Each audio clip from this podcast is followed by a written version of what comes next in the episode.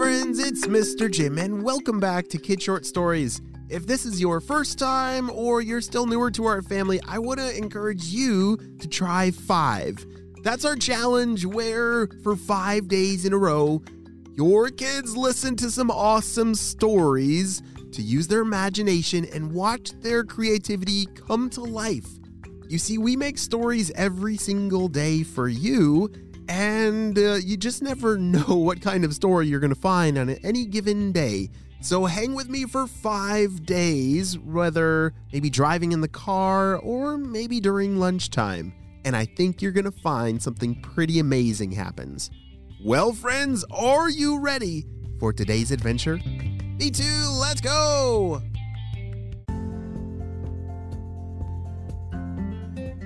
Miles jumped onto Isaac's bed. Hey, what do you want to do today?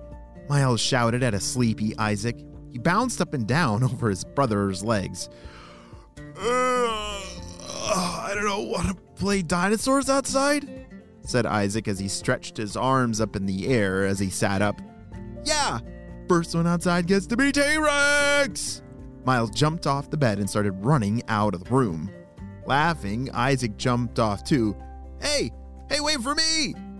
The two boys ran down the hall towards the living room, roaring like dinosaurs. They were about to turn back to the back door when the TV caught their eye. We have breaking news today! The biggest asteroid in the world is headed towards Earth. They heard the news person say. NASA says they are preparing to send their best astronauts to try and stop it. There are reports that they might not be fast enough.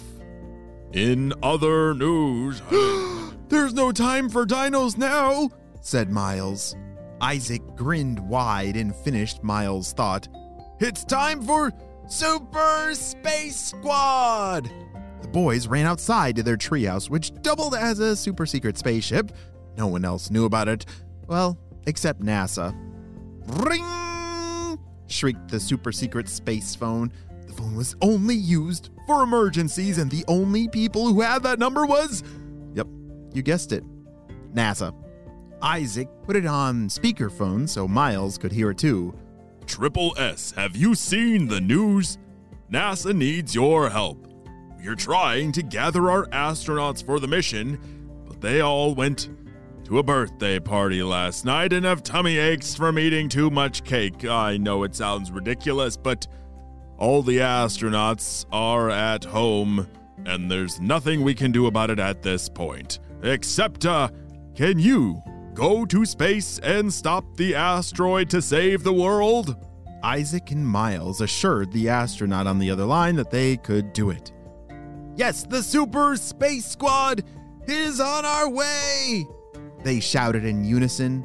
They had just installed new turbo blasters, so their spaceship was faster than ever before. Dressed in their spacesuits, the boys strapped into their seats. The treehouse rumbled shaking more and more as the jet blasters heated up. The engine grew louder and louder until it roared louder than 100 lions. The treehouse roof popped off and outpeaked the nose of their spaceship. Three, two, one, blast off! They blasted off out of the treehouse up through the clouds, piercing the Earth's atmosphere and arriving in space. Isaac typed in the coordinates of the asteroid that NASA gave them. The boys floated among the stars in their spaceships looking for signs of the asteroid. Uh, it says it should be like right around here somewhere, Isaac said, looking at the space map. Um, Isaac? asked Miles. Are asteroids big? Yeah, responded Isaac, looking at the map. Are they hot? Yes. Are they big flaming balls of lava, rock, and that shoot through space and head straight towards us? Isaac finally looked up from the map and saw why Miles was asking that those questions. Ah! Both boys screamed, and Isaac quickly maneuvered the spaceship just out of the way of the asteroid. After that space rock! yelled Miles, pointing towards the tail of the asteroid that had just passed them. Now was the time to put those new turbo blasters to the test. Isaac punched the button, and the spaceship hurled towards the flaming ball that had just nearly hit them. The spaceship was so fast that it whizzed right past the asteroid, stopping between it and Earth, far enough ahead that they could hatch their plan. Zip! Miles tightened his spacesuit. Thunk! Isaac stepped into his space boots. Bloop!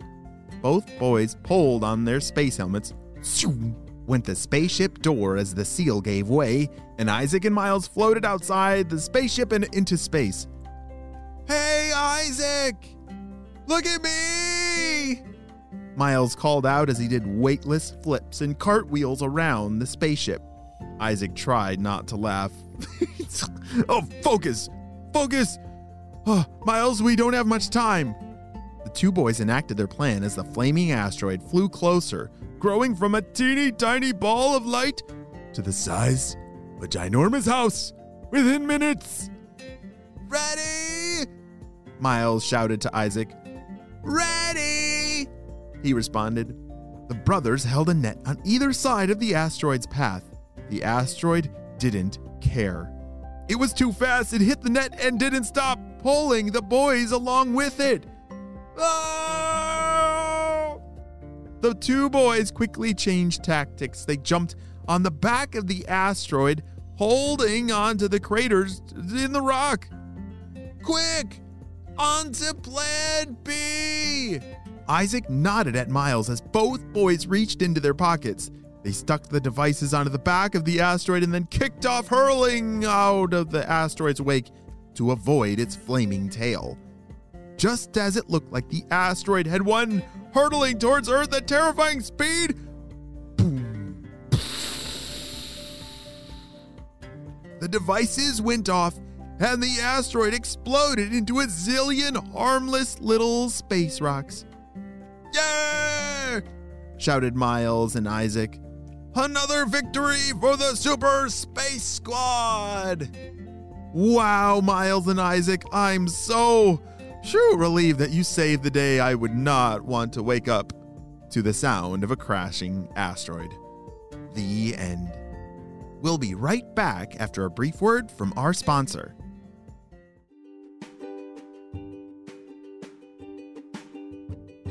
I need your help celebrating a birthday. Drum roll, please. Happy birthday, Cora, who's turning seven years old. Cora has an amazing imagination, is a great big sister to her brother Sam, and loves her school. Wow, Cora, I'm so glad we got to celebrate you and your big day on the show. Happy seventh birthday. Well, friends, I hope you all have a super duper day, and I'll see you on our next adventure. Bye.